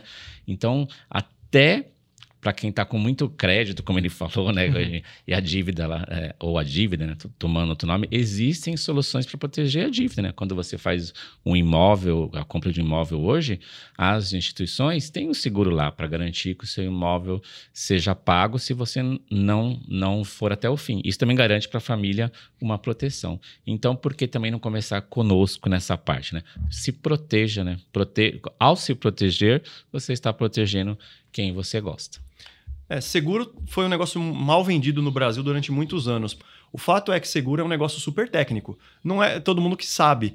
É, então, para te dar alguns exemplos, você vai comprar uma maquininha de cortar cabelo lá no, na Casa Bahia. E lá é, custa 50 reais a maquininha. E aí o cara te empurra um seguro junto. Você não precisa daquele seguro. Desculpa. Porque se a maquininha quebrar, você tem 50 reais para ir lá e comprar outra. Então, tem seguros que você não precisa para tua vida. E as pessoas geralmente não sabem qual seguro que elas precisam e qual não. E mesmo o, o seguro que ela precisa também vai mudando ao longo do tempo. Vou te dar um exemplo meu. É, eu tô num estágio mais avançado aí do, do planejamento financeiro e tal, graças a Deus. E, por exemplo, é, eu faço hoje seguro de carro, só que eu faço ele só contra terceiros. Por quê? Se eu cacetar uma Mercedes, eu não vou querer pagar, então a seguradora paga. Uhum. Se eu bater o meu carro, eu tenho dinheiro guardado para eu comprar um novo para mim. Então eu não pago prêmios enormes para seguros de coisas que eu já consigo me bancar. É, se fosse 15 anos atrás, talvez eu não conseguisse. Aí o seguro que eu faria é meu e de terceiros. Seguro de vida. Eu fiz um seguro de vida para mim um tempo atrás, só que agora eu fiz um seguro de vida temporário. O que, que é isso? Depois de uma certa idade, o meu seguro acaba. Ele não vai até eu morrer. Se eu morrer até 50 anos, a minha família recebe uma indenização. Por quê? Porque se eu morrer antes dos 50 anos, eu ainda não juntei tudo que eu gostaria. Uhum. Aí a minha família recebe a diferença. Mas se eu chegar aos 50 anos vivo, eu tenho certeza que eu vou ter juntado o que eu gostaria. E se eu morrer dali em diante, minha família pode ficar triste, mas ela já vai ter o pé de meia que eu gostaria que tivessem. Então, eu não faço seguro de vida a vida inteira, eu faço temporário. Estou só citando esse exemplo para você ver que seguro é um negócio técnico. É, então, ao mesmo tempo que as pessoas precisam, nem todo mundo manja esses paranauê, esses detalhezinhos e tal. Então, é legal ter um especialista do lado dando a- as dicas certas. É, mas seguro vem antes do investimento. E é algo super importante de novo, né? E é legal isso que você trouxe, Rafa, essa perspectiva de que você- é um produto que se você entende ele bem, você consegue usá-lo de diversas formas. Quer ver um outro produto que as pessoas às vezes tremem a espinha quando escutam e que faz muito sentido? Consórcio. Às vezes as pessoas têm um preconceito enorme com o consórcio, muitos foram vendidos errados, igual você colocou muito bem, mas é algo que faz muito sentido dependendo da forma que você quer adquirir o bem. Né? Então, o consórcio é uma coisa também que as pessoas às vezes têm um pouco de preconceito, mas que pode fazer sentido dentro de um planejamento financeiro. Eu queria puxar, o Tailão, um ponto que o, que o Rafa colocou também dentro dos seis passos, que é o ponto do endividamento. Hum. Mas aqui eu não quero entrar no endividamento do porquê que você que está nos ouvindo está endividado. Não, eu não quero saber. Não pensa sobre isso. Vamos pensar como que você pode sair dessa situação. Porque, pensando na- nas pessoas economicamente ativas no Brasil, a gente tem um a cada, uma a cada duas pessoas endividadas, segundo o dado do Serasa. A gente está falando de 70 milhões de brasileiros. Então você que está nos ouvindo pode estar nessa situação, mas fica tranquilo, não precisa ter frio na espinha. Não para de nos escutar por causa disso, porque a gente vai tentar trazer aqui para você uma solução. Ou seja, como que essa pessoa ela pode sair dessa situação de endividamento na visão de vocês? E se não for a pessoa que está nos ouvindo, né? Pode ser o amigo do amigo do amigo. Exato. É, sempre importante isso daí. É, eu vou sempre insistir nesse ponto. Comece a analisar como é seu relacionamento com o dinheiro. Todos nós temos um tipo de relacionamento com a parte financeira. Faça uma análise aí. Quando o tema é dinheiro, como a gente está falando aqui, o que, que vem automaticamente na sua mente? O que, que você sente? São sentimentos mais positivos ou, pelo contrário, você está com alguma coisa, é, vem alguma coisa negativa? Você evita conversar esse tema, né? A gente falou aqui da procrastinação financeira, existe até infidelidade financeira, né? Depois a gente pode pensar nesses temas aí para um outro podcast, mas é, você evita comentar isso com a, com a pessoa que você compartilha, compartilha a sua intimidade financeira. Tem muita gente que, que vê o dinheiro como inimigo. E isso influencia a- essa jornada de recuperação financeira. É, um exemplo, eu posso tanto chamar de dívida, como eu posso falar que eu, eu estou é, devolvendo um crédito que eu recebi, seja para compra de um imóvel, do cartão, é um crédito, é uma palavra, uma é uma palavra positiva e a outra é uma palavra que na nossa, aqui no nosso meio, né, no nosso país tem uma- um, um peso muito negativo. Seja qual for esse nível de companheirismo que você tem com o dinheiro, eu vou citar aqui dois pontos também que eu acho importantes, né? Primeiro é entender qual é o total dessa dívida ou desse crédito que você tomou. Somar tudo mesmo, as pequenas, as médias e- as grandes, né? Ou seja, o dinheiro que você recebeu versus o dinheiro que você tem para devolver em qual prazo. Por quê? Porque muitas vezes dá para substituir o- esse- essas dívidas todas espalhadas com taxas de juros diferentes por uma que tem uma taxa de juros menor. Ou seja, eu vou ter que devolver, pagar menos juros do que se eu continuasse pagando essas dívidas separadas, esses empréstimos separados. É, e desse número que você citou, pegar lá do, desse uhum. estudo do Serasa, é, um terço das pessoas tem a dívida, a dívida com cartão de crédito, que historicamente tem a taxa de juros mais alta. Uhum. Né? E como o Rafael falou, não é que ele é ruim, é porque acaba sendo confortável deixar ali. Parece uma coisa distante como eu não, ele não, não tem aquela, eu não consigo tangibilizar ele como algumas coisas que a gente uhum. falou aqui, é só um número lá que eu estou devendo, né? E, e, você pode trocar ele por um empréstimo pessoal, ou para quem aqui tem regime, que está nos ouvindo, tem regime de CLT, você tem também o consignado, que historicamente tem uma taxa de juros bem mais baixinha. Né? Essa é uma conta que eu convido todo mundo a fazer, somar tudo aí e buscar, né? Fora aqueles programas que tem né, no próprio Serasa que você citou, né, o Limpa. Nova, o, o governo com o Desenrola, ex, e existem mecanismos permanentes nas instituições e nas empresas para que as pessoas possam é, é, fazer essa renegociação. E o outro, a gente já falou um pouco dele aqui na conversa, é a faxina financeira, identificar aí aqueles gastos que a gente esconde de nós mesmos, né? É, a gente falou de algumas coisas aqui, mas eu citar é, vinho, sapato, um game, uma blusinha que o pessoal sempre é, assiste, agora está na moda os bets, né? e aí a gente não coloca isso no orçamento, não pede nota fiscal, não quer nem ver a via. Né? A via de comprovante lá que você pagou. Uhum. A nossa mente é muito criativa para a gente esconder né, é, aquilo que a gente gosta de nós mesmos, o custo daquilo que a gente gosta de nós mesmos. Né? E aí a gente justifica de diversas maneiras. Ontem eu estava é, lendo algumas coisas para a gente conversar aqui hoje e eu vi um meme que acho que tem tudo a ver com, que a gente, com isso aqui. Até, até anotei uhum. a frase aqui. Ó. O meme dizia: metade da fatura do meu cartão é eu mereço. E a outra metade é só se vive uma vez. Essa é boa. É boa demais é uma brincadeira e brincar é muito saudável, a gente está fazendo isso aqui também, né? Uhum. Mas pode também estar tá encobrindo a seriedade com que a gente trata esse tema. Né? E eu vou dar um relato aqui, já que está momentos de lembranças e relatos. É, eu entrei no setor financeiro, como eu citei, há, há 20 anos, e eu vinha da área de TI. E vou ser bem honesto aqui, eu estava literalmente falido, com muitos créditos, não dívidas, muitos créditos uhum. para pagar. E olha como a vida é. Eu entrei na outra instituição, justamente como consultor financeiro. Falido, mas um uhum. consultor financeiro. O meu gestor, que era o Afonso Cravo na época, mandar um oi para ele se ele estiver ouvindo, é, ele me disse uma frase que marcou mesmo, né? É, e mudou a minha vida, assim como você citou o livro aí. E tem a ver com o nosso tema de hoje aqui, né? Como é que você vai, Zé, como é que você vai cuidar da vida financeira das pessoas planejamento, investimentos, que era o meu trabalho, né, já desde o início, se você não está cuidando da sua começa com você. Uhum. Você é o seu primeiro cliente. E realmente isso me marcou, né? Mudou. Não tenho mais créditos para acertar, né? Estou caminhando para essa fase final aí que, que o Rafael citou, né? E o, o, planejamento financeiro, ele tem essa, essa, esse poder de mudar, transformar a nossa vida mesmo. Não é só frases de efeito, né? De efeito. E é um método que, que realmente funciona.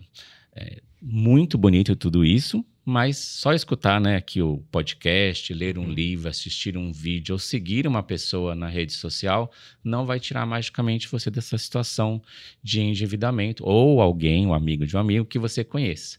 É que nem o que a gente já citou aqui, servir, exer, desculpa, ser, exercício, dieta, uhum. precisa efetivamente de uma prática é, para você é, ter uma disciplina, né? Avaliar resultados e muito importante, a gente também precisa se premiar nesse processo uhum. de planejamento. Tem as válvulas também de escape, porém elas são planejadas e controladas para que a gente possa re realimentar esse processo. Bacana, Freire. A questão da dívida, muita gente vê isso como algo pejorativo, né? Mas, na verdade, é a questão do crédito sustentável. Sim, é, é, é um crédito. Né? Você, você, você, muita gente às vezes quer crédito e não tem crédito. Se você, meu amigo, minha amiga, que, hum. que está com bastante crédito, aí é sinal que você é bem visto no mercado, porque você recebeu esse crédito. É que a gente acaba levando para esse lado de dívida e aquilo uhum. divide você num monte de coisas aí. E, e é, tá, tem estudos recentes que mostram que a gente não trabalha direito quando está com esses pensamentos, né, com essa pressão sobre compromissos financeiros. Uhum, perfeito. Agora puxando aqui para a parte efetivamente, digamos que a gente conseguiu se planejar aqui, trouxe esses hum. passos aí que o Paloni nos informou aqui, passou pelos seis passos aí, chegou lá na parte de investimentos. Né? É, muitas pessoas não têm uma noção a respeito da, do poder da composição né, dos juros compostos ao longo do tempo, do reinvestimento, do dividendo. É bastante famosa a história, por exemplo, do, do Warren Buffett, um dos maiores bilionários americanos, investidor, é, que ele fez a maior parte da riqueza dele apenas quando ele se tornou idoso. Então, de fato, porque ele foi progredindo e acumulando ao longo da sua vida. Eu queria entender melhor essa parte, como que o investimento ele se encaixa em tudo isso, né? Qual que é a importância, por exemplo, de você é, respeitar o seu perfil é, de investidor é, para investimentos, por exemplo, quando o cara ele chega a investir em renda variável, né? Ele vai ter que ter uma reserva de emergência para não tirar da, da, da, renda variável no curto prazo. Isso também é de suma importância, porque tem muita gente que começa pelo final né? Mas não vai diversificando nas classes anteriores, CDI, multimercado, prefixado, etc. Eu queria entender um pouco mais a respeito disso, como que, se, que isso se encaixa no planejamento. Tem alguns princípios por trás de investir que são de conhecimento geral. Eu acho que não vai ser novidade para ninguém. É, investir é, é diversificar. Acho que todo mundo sabe isso. Investir é de acordo com seu perfil. São algumas informações que eu acho que já estão aí no domínio público e tal. O que eu posso trazer de, de novidade assim é a matemática por trás. Hum. E a matemática por trás do investimento, ela é chata. Quer dizer, você vai ficar 80% do seu tempo sem ganhar muito, para só depois lá na frente você ter grana mesmo e tal.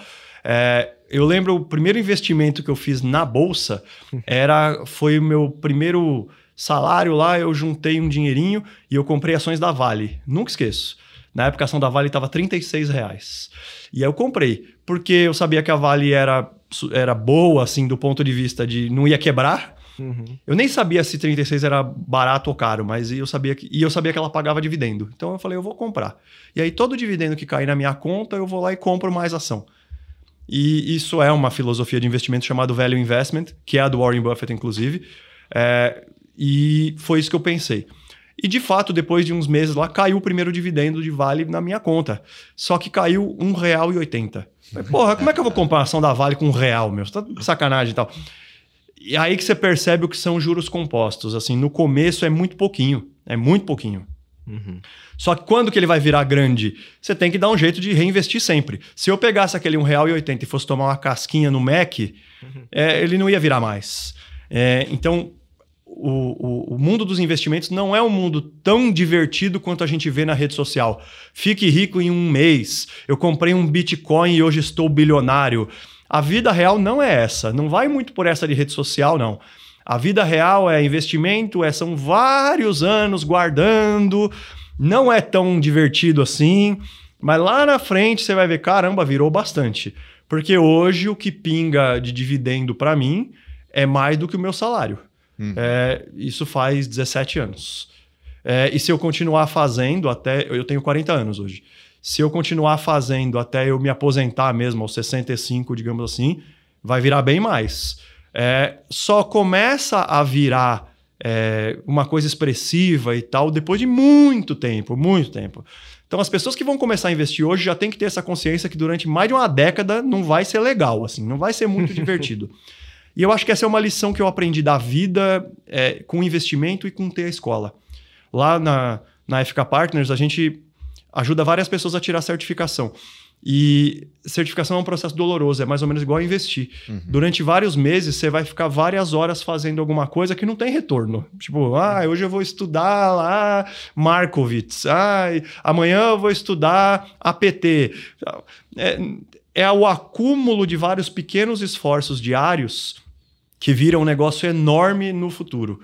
Isso é uma filosofia bem bacana um, do, do, Aristóteles, que é, todo mundo já ouviu falar e tal. Aristóteles dizia: para você encontrar o logos divino, logos divino é a, a beleza que rege o mundo. Você precisa de duas coisas para encontrar o logos divino. A primeira chama-se dinamen. Dinamen quer dizer força, quer dizer determinação, quer dizer garra. Você tem que querer aquilo mais que qualquer um e tal. E isso é meio óbvio. O segundo é o que eu acho mais legal. Ele chama de Exis. Exis. H-E-X-I-S. Exis não tem uma tradução exata para o português, mas quer dizer hábito. Hábito. Você tem que fazer aquilo virar hábito de tal forma na sua vida que você não tem que pensar.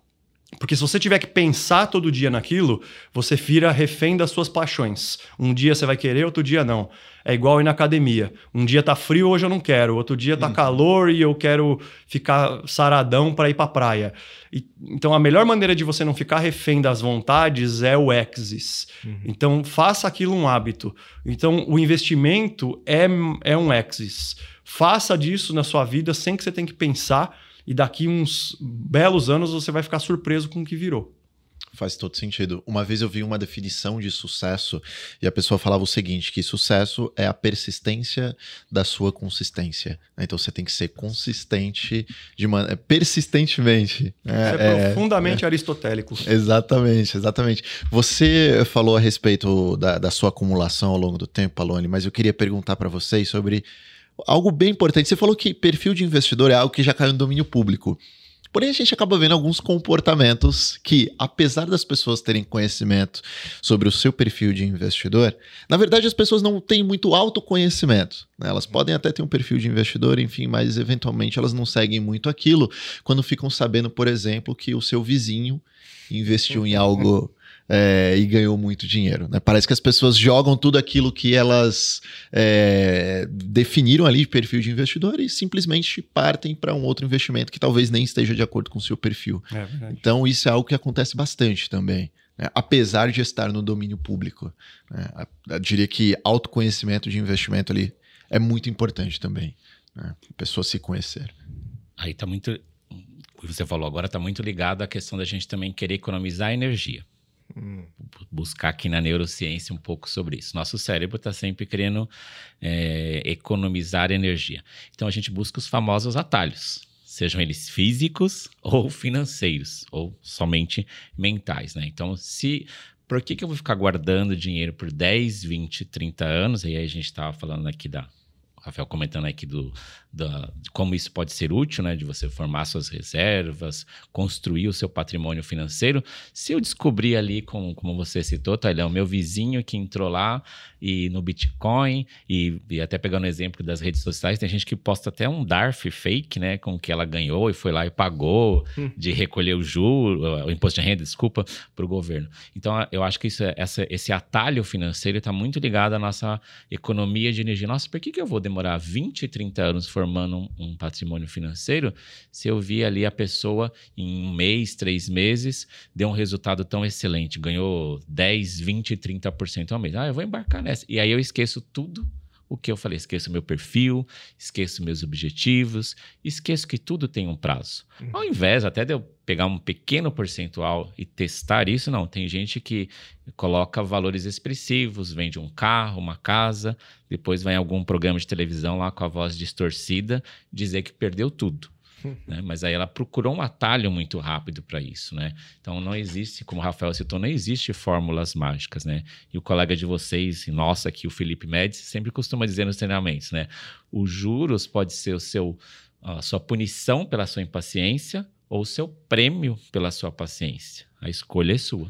É, excelente. O Médici, inclusive, grava aqui o Momento Mercado. Sim. Então, quem está escutando aqui o Olhar de Especialista acompanha o Morning Call já, já o conhece. Eu queria trazer um pouco também do último episódio. A gente fez o episódio de um ano, saiu na última semana, que a gente falou com o Florian Bartonek, com a Sara Delfim, a gente conversou sobre ações. Ele trouxe muito dessa filosofia do Buffett, né? E tem uma frase dele que é muito interessante. Eu puxei aqui no Google, tá? Boa, eu sou bom boa. igual o Tailan para ter frase na cabeça. É isso. Cara. Que ele coloca aqui: o mercado foi feito para transferir dinheiro dos impacientes para os pacientes. Eu acho que isso é perfeito. Se encaixa Sim. muito com que a gente está falando agora. E uma das coisas que ajuda a criar esse hábito que o Pauloni colocou, tem um livro que eu li que é do O Poder do Hábito, um livro muito bom, que coloca sobre a importância de você definir as recompensas no meio do caminho, né? Então, por exemplo, poxa, eu quero comprar uma casa daqui, sei lá, 10 anos, né? E aí eu fiz as minhas contas e eu vi que eu morando de aluguel, de aluguel é melhor do que eu pegar um financiamento, é, é melhor do que eu fazer um consórcio nesse momento, eu vou ficar de aluguel aqui. Só que às vezes eu preciso definir recompensas ao longo desses 10 10 anos, porque senão o objetivo está muito longe. E aí fica difícil para eu ser paciente até lá. Então, por exemplo, quando eu fizer três anos que eu conseguir seguir meu plano, eu vou fazer uma viagem para comemorar que eu já consegui guardar três anos do dinheiro da minha casa. Isso é um exemplo importante para esses objetivos mais longevos. Então, defina sempre alguma recompensa no meio do caminho que vai te ajudar a lembrar do porquê que você está guardando aquele dinheiro. Acho que pode ser uma estratégia interessante, né? Eu tive bastante experiência com esse, esse curso que eu comentei. Pessoas que ligavam chorando lá na escola, falando: Ó, oh, eu paguei meu último centavo de dívida tal. É realmente é libertador. Nossa. É tangibilizar, né? A gente tem falado tanto, né? De nossa, é tão difícil tangibilizar. Então, busca tangibilizar de alguma maneira que aí talvez o seu cérebro entenda aquela mensagem e consiga acumular com mais facilidade.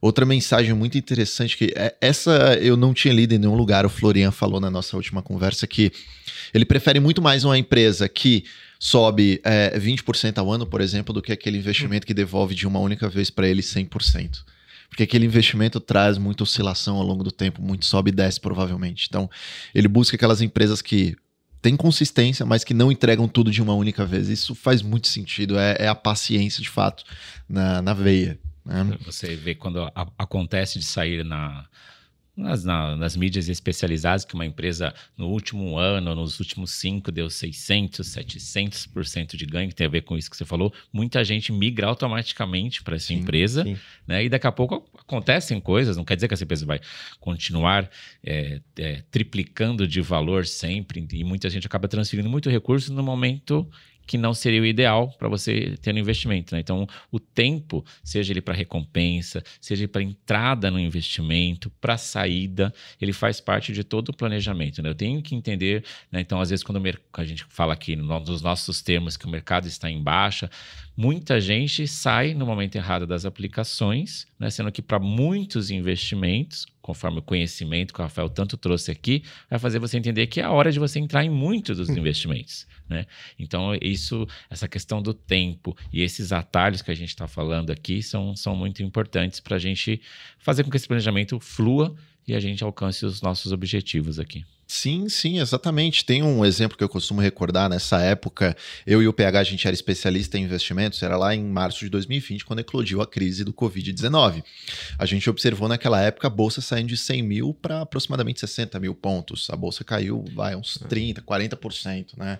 E, não, e falar que assim não dá para transparecer. Não, não dá eu pra... acho que o sentimento. É. Quem, quem viveu. Só, que quem é, viveu. tem coisa que você tem que passar. Sim, entendeu? exato. Não adianta você olhar o número hoje e falar, ah, mas era óbvio que ia voltar. Sim, é, o engenheiro de obra pronta, né? Sempre é um gênio, Daí né? sempre- É óbvio que ia voltar. Exato. E aí a pessoa via o patrimônio dela caindo, sei lá, 40% e queria resgatar o dinheiro. Natural, né? Tava com borboleta na barriga e queria tirar o dinheiro.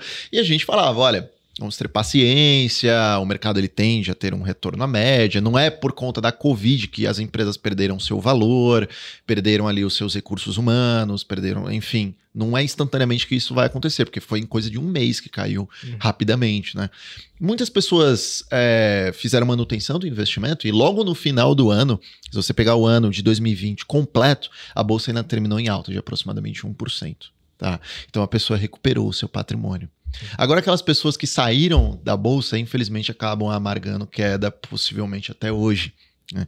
Então, é muito importante você também ter essa visualização de um prazo mais longo, principalmente para investimentos de risco. É. E, e criar os gatilhos, né? Quanto eu quero ganhar? Ah, eu quero ganhar 30% nesse investimento aqui. Porque ele está atrelado a um objetivo, a um prazo. Chegou nos 30%, também tem a disciplina de desmontar essa posição, reavaliar o cenário e começar Uhum. talvez um outro projeto, se recompensar ou fazer aquilo que você se propôs. Para perda também. Mas é muito mais fácil a gente tomar a decisão da perda. Ah, não, quando chegar em 20 eu saiba que dá as borboletas, os dragões né, na, na, na barriga. Então é, é, é fácil. Mas também tem que ter para o ganho. Né? Às vezes, eu, principalmente no mercado de renda variável, ou até nos outros, mas é mais fácil para as pessoas entenderem Uhum. os valores das ações. É, ah, ganhei 30 com essa empresa. Nossa, se deu 30 vai dar 60. É, se deu 60 sempre vai assim. dar 100.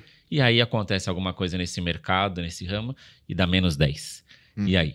né? Então, acho que é importante nesse processo também criar os seus, os seus tickets de entrada e de saída. Né? Eu, esse, eu vim nesse investimento até quando eu vou ficar e até por quanto eu vou ficar aqui. Né? Sim. Tanto, tanto no ganho quanto no tempo, para você avaliar e ter esses momentos efetivos de entrada e saída. Você tem que dar uma equilibrada nos seus vieses, né? Tanto no excesso à confiança quanto na aversão à perda. Sim. né? Não tô falando para ninguém fazer manutenção do investimento quando tá caindo. Não sei é pra lá, cair no viés do é, virando quo também, né? É, exatamente. Tá virando pó as coisas ali e você não sai do investimento. Também não é aversão à perda, não é, não é bem por aí, também Já não é excesso isso. de confiança. Já fiz isso. Não é legal. É- é não recomendo. É realmente, acho que tentar entender, né? Porque, por exemplo, o, o, o Florian, esse último episódio ficou muito bom. Recomendo pra quem tá escutando voltar lá. Ele também colocou um ponto interessante, que ele falou, poxa, no- quando teve o Brexit lá, né, que foi a separação do Reino Unido, lá do bloco europeu, teve algumas ações aqui no Brasil que da minha carteira que sofreram com isso. Ele falou, pô, a empresa não, tem, não faz nem negócio na Europa, totalmente Brasil, não tem nada a ver. E a empresa acabou caindo bastante por conta desse evento global que acaba drenando recurso, né? Então, às vezes essa reflexão é importante, é falar assim, o meu cenário estrutural, ele mudou? O management da empresa, as pessoas que estão ali na frente mudou? Tá tendo algum player disruptivo ali que tá afetando? Não, não- se não tem nada disso, às vezes vale a pena realmente você respirar, fechar a tela do home broker e deixar para olhar isso depois, né? Eu, eu queria só puxar uma questão antes da gente caminhar aqui para o nosso encerramento, que é o conflito de geração Sim. né? Acho que esse é um ponto interessante. Parece que a geração mais nova, eu falo isso porque eu tenho um irmão que mora comigo de 15 anos de idade. Ele é super interessado nesse negócio de mercado financeiro, a parte de investimentos. Ele tem lá uma mesada que ele recebe por mês, ele se organiza, é, guarda um recurso, investe esse recurso. Então parece que essa geração ela é mais interessada ou até posso dizer um pouco mais educada financeiramente. Vocês têm essa percepção também? E como que vocês imaginam essa geração que será a próxima, né? Daqui a, por exemplo, 10, 20 anos. Para mim, a- a- essa geração tem um, um problema, não é só de investimentos, que é a característica de, de imediatismo. Uhum. Porque hoje tudo que você quer tá na palma da sua mão. Tá a um clique de distância. Então, assim, quer um carro? Arrasta para cima, tem um carro, ele chega. É, você quer uma comida? Arrasta aí para cima que chega a comida. Você quer uma namorada? Você quer um encontro? Arrasta para cima ali que você arruma alguém. É, Passa no Tinder, né, Zé? Só é, é, é só. Tudo tá ali na palma da sua mão e isso começa a criar na gente esse senso de tá tudo ali, tá tudo fácil, tá tudo a um clique de distância. Só que tem coisas no mundo real que não estão. É, tem coisas que são trabalhosas, que são difíceis e que demandam tempo. É, investimento é uma delas. Então eu me preocupo com essa geração que vê quase tudo na sua vida muito imediatismo, fazer uma projeção disso para o investimento. Ou seja, o investimento tem que ser uma arrasta para cima ali também. E para o bem ou para o mal, você tem pessoas que vendem essa ideia. Que o, o investimento é imediato e que dá para ficar rico da noite para o dia. Até dá.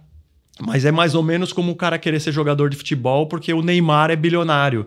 Mas você tem alguns milhares de jogadores de futebol ganham mil reais por mês Estatisticamente, não. estatisticamente não é um- uma representatividade. A gente chama isso né, lá na- em finanças de evento de cauda. É, você pega lá a exceção da exceção da exceção e faz daquilo uma regra e uma verdade na sua vida. E não é. Investimento é a mesma coisa. Então, por mais que tenha uma pessoa que comprou um Bitcoin lá, aliás, eu fiz isso uma vez, eu posso até contar aqui, mas Olha, não vai ajudar só- ninguém. Não, eu, eu peguei um dinheiro, para mim era bastante na época, e eu entrei no Bitcoin quando ele estava a 980 dólares. Caramba. E eu saí dele a 62 mil. É, mas se eu falar para vocês, é, vai ver, todo mundo fala, nossa, então eu vou parar o meu emprego, eu vou lá fazer aula com o Palone, porque pronto, ele sabe qual é o mapa da mina. Não, não é verdade, não é verdade. E para muitos eu também errei pra caramba. Eu comprei, sei lá, ação da Azul a 26, eu saí a 8. É, eu levei nabos homéricos também. É, então, o mercado, de- o mundo do- dos investimentos não é imediatista, não é para qualquer pessoa acertar na mosca, a gente chama isso de stock picking, não, não é para qualquer pessoa. É, se você não manja ou não tem conforto de deixar na mão de um especialista, minha recomendação é entra no índice. Compra Ibovespa, ou compra S&P e VVB11, que é o S&P, ou compra Bova, que é o índice. Você não precisa escolher qual ação vai subir ou cair, entra no índice Ibovespa e fica nela. É, ou confie num especialista de investimentos que está olhando o mercado ali. Enquanto você está ali na sua loja, no seu emprego, tem uma pessoa aqui que está olhando é, qual ação está boa, qual não está, qual está imune ao Brexit, qual não está.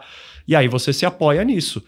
O que não dá é para você ficar brincando de cassino, porque aí realmente a banca nunca perde. É, quem perde é um trouxa que foi lá. Né? Agradeço a sua franqueza, viu? Porque você É. trouxe aqui. É, poxa, ganhou 62 vezes quase no Bitcoin. Ou o Palone poderia. Você poderia vender Ah. essa ideia. O problema tá em quem vende essa ideia e efetivamente não fez isso que ele fez, entendeu? É, Porque é, tem não. muita gente que fala que fez, mas não. Não viveu a Não ideia. viveu. Né? Não viveu a ideia. Esse- Exatamente. Esse que é o problema. Mas É. é. um contraponto interessante que ele trouxe, né, Zé? Porque, assim, Sim. é, é uma geração, então, que ela tem mais informação. Eu diria que talvez não com profundidade, porque às vezes vê um vídeo de 30 segundos no TikTok e acha que é especialista em algum tema. Eu falo por experiência própria. De novo, eu tenho um irmão adolescente que convive com isso diariamente, né? Inclusive, uma das maiores dificuldades dele na escola é matérias de produção de texto, matérias que exigem que você tenha um aprofundamento em algumas coisas, né? E eu bloqueio o chat GPT, porque senão fica muito fácil, né? Mas, é, então é uma geração que ela tem mais conhecimento, né? Até dizem que hoje uma criança de 7 anos tem mais informação do que o imperador romano de antigamente. Uhum. né? Com certeza tem. Então, tem conhecimento, mas ela tem essa questão do comportamento, né? Que impede ela de conseguir, às vezes, alcançar alguns objetivos, é isso? É, concordo com o Rafael com essa coisa do imediatismo, né? Que acaba contaminando to- todos nós, né? Até quem é de outra, que- pessoas que são de outras gerações, né? Isso acaba sendo est- hiperestimulado hoje em dia e pela facilidade desse arrastar para cima, desse tocar, né? E já ter algo, parece uma coisa mágica, né? Eu toco Uhum. E aquilo aparece, né? Mas pegando aí o lado aí da experiência com seu irmão que você falou, né? Novas gerações lidam melhor com o que é novo. Então isso explica também um pouco o que você está falando, né? E a grande modernidade do nosso mercado aqui de investimentos tem menos de 20 anos. As coisas realmente que ampliaram aqui em termos de opções, né?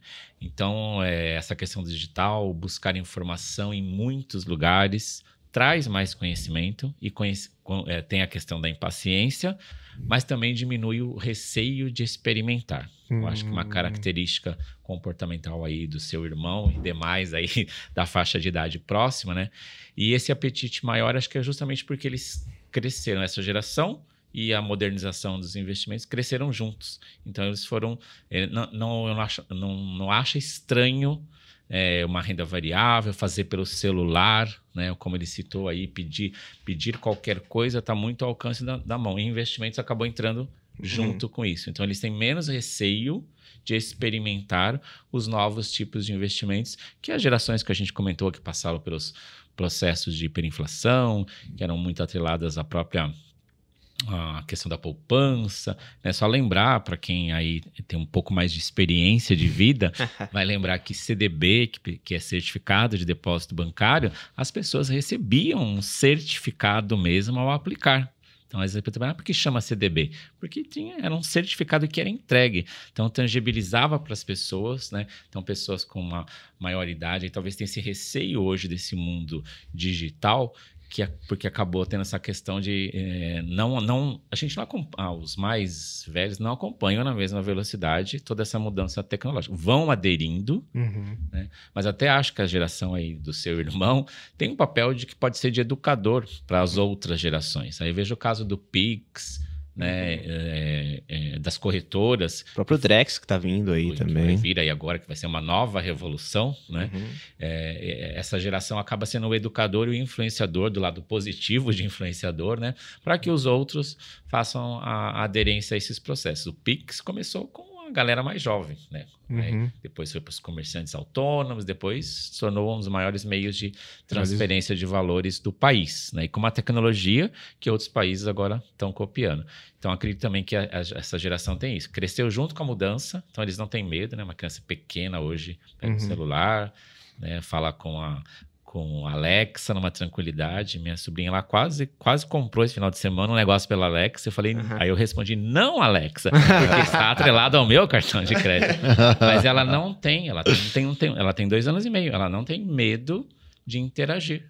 Né? Então, se então pegando o exemplo do investimento, então é, acaba tendo esse lado também, que é o lado de experimentar mais. Mas concordo com o Rafael, a questão do tempo ela ainda permanece, porque essa não mudou, né? Você precisa do tempo para ver as coisas acontecerem quando a gente está falando aí de juros, recursos e ganhos. Perfeito. Então, depois de todo esse papo que pra mim passou rapidamente, Foi 10 minutos, né, pô? 10 minutos? Foi 10 Pra mim minutinhos. foi 5, pra mim foi tem 5. 50 ainda. é o seguinte, vamos para o nosso elevator speech. E vamos lá, pessoal. Qual conselho vocês dariam para um investidor que quer montar um planejamento financeiro do zero? O único conselho, hein? Calma, calma. Sem impressões. Sem tumulto. Vou começar. Então, o meu conselho é começar. Ah, boa. É, vou ficar nesse conceito da reserva, seja ela essa pré-pré-reserva que o Rafael aqui trouxe pra gente, que é bem legal, né?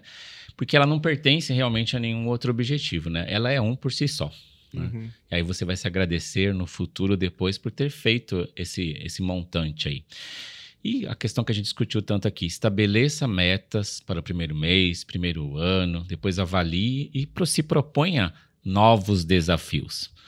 A gente falou aqui do perfil, né? Ele indica a sua tolerância ao risco, não se baseie nas decisões das outras pessoas, como a gente acabou de falar. Sua vida mudou? Refaça o perfil e as metas. Legal. Boa. É, Não sei se eu consigo falar uma frase apenas que resume tudo, mas vou dar um conselho de nerd aqui. Tem um, um cara americano, um americano chamado Wallace Wattles. Ele é um, um especialista em planejamento financeiro e ele escreveu um livro muito legal sobre como enriquecer. E aí ele descobriu que as pessoas ficam ricas não só porque têm muito dinheiro, mas o processo tem quatro fontes. Então vou citar mais aqui. é, esse é o meu conselho, tá? Uhum. As pessoas que chegaram com índice de, de enriquecimento alto, elas tiveram percentual da renda guardado. Então, as pessoas que guardaram mais da sua renda enriqueceram, o que é meio óbvio. É, elas tiveram tempo. É, quem investiu mais tempo enriqueceu mais do que quem investiu mais rapidinho. É, eles tiveram um custo fixo de vida baixo. Então, conforme você vai enriquecendo, não vai trocando de carro, não vai comprando chocolates melhores, não vai comprando um apartamento em outro bairro. É, o custo fixo não deveria andar com a mesma velocidade que o enriquecimento Uhum. sobe. E uma última coisa é a remuneração, é o juro, é o retorno que você recebe nos seus investimentos. Então, são quatro coisas. É, então, ligar aqui no Bradesco e ficar enchendo os pacová para ter retornos melhores é legal, é, é óbvio que é. Mas é um dos quatro. É 25% do processo. É um pedaço do processo. Então, eu acho que a dica que eu deixo para vocês é o fator de enriquecimento tem isso, buscar retornos melhores e tal. E aí é tudo isso que vocês comentaram. Mas tem também tempo, tem também um percentual da sua renda, quanto mais guardar, mais enriquece, e manter um custo fixo baixo. As pessoas que enriqueceram começaram cedo e elas vivem uma vida dois notes abaixo do que elas ganham. Faz todo sentido. Poxa, bacana. Acho que eu preciso colocar essas coisinhas que o Rafael colocou para minha esposa escutar.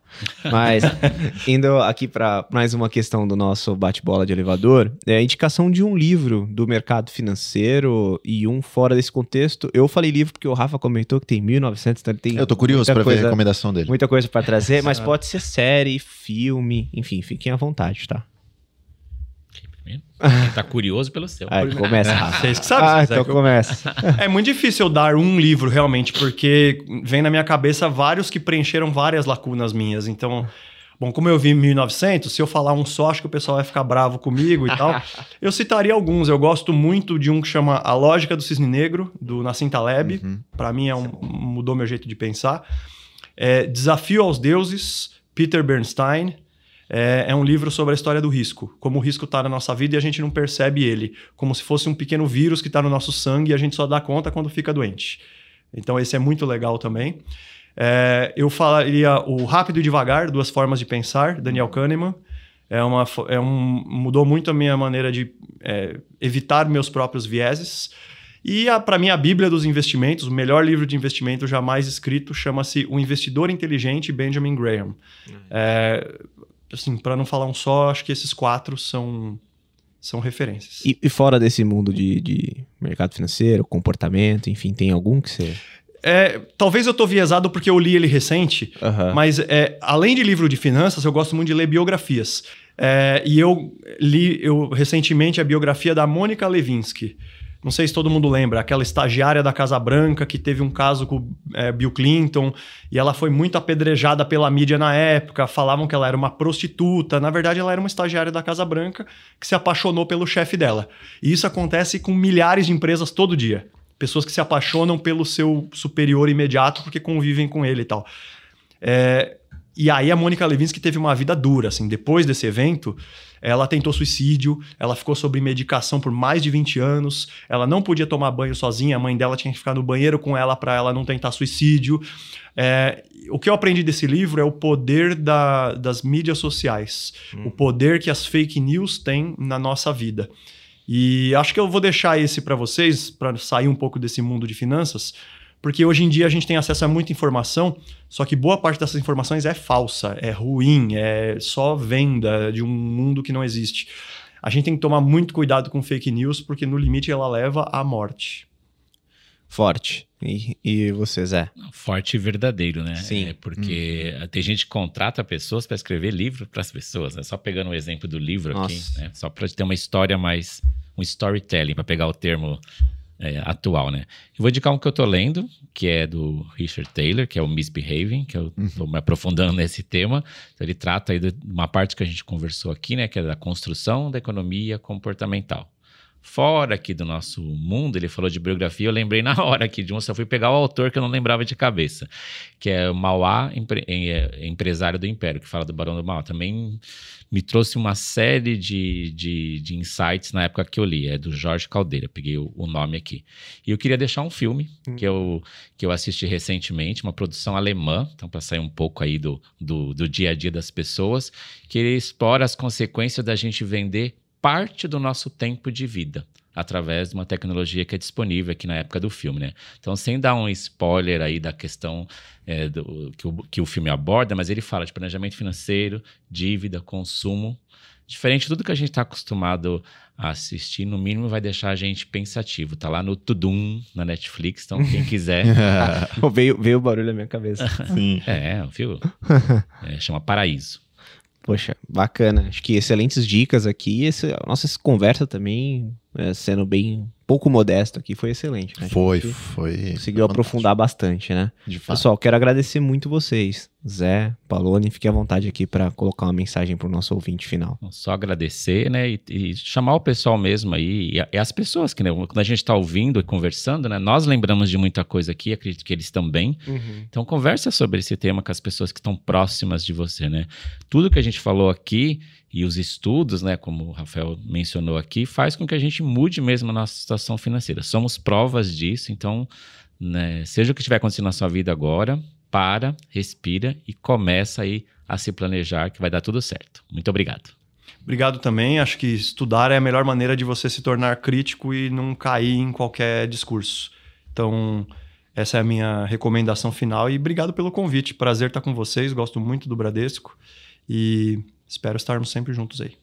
Puxa, bacana. E aqui o momento merchandise programado, né? Você que nos ouviu até aqui, não esqueça de curtir esse conteúdo e compartilhar com aquele amigo que precisa iniciar ou que não iniciou, né, um planejamento financeiro de fato. Lembrando que para acompanhar também seus investimentos no Branco Bradesco e outras instituições financeiras, baixe o Investe Mais Bradesco na sua loja de aplicativos. É uma forma prática de visualizar seus investimentos, um verdadeiro consolidador.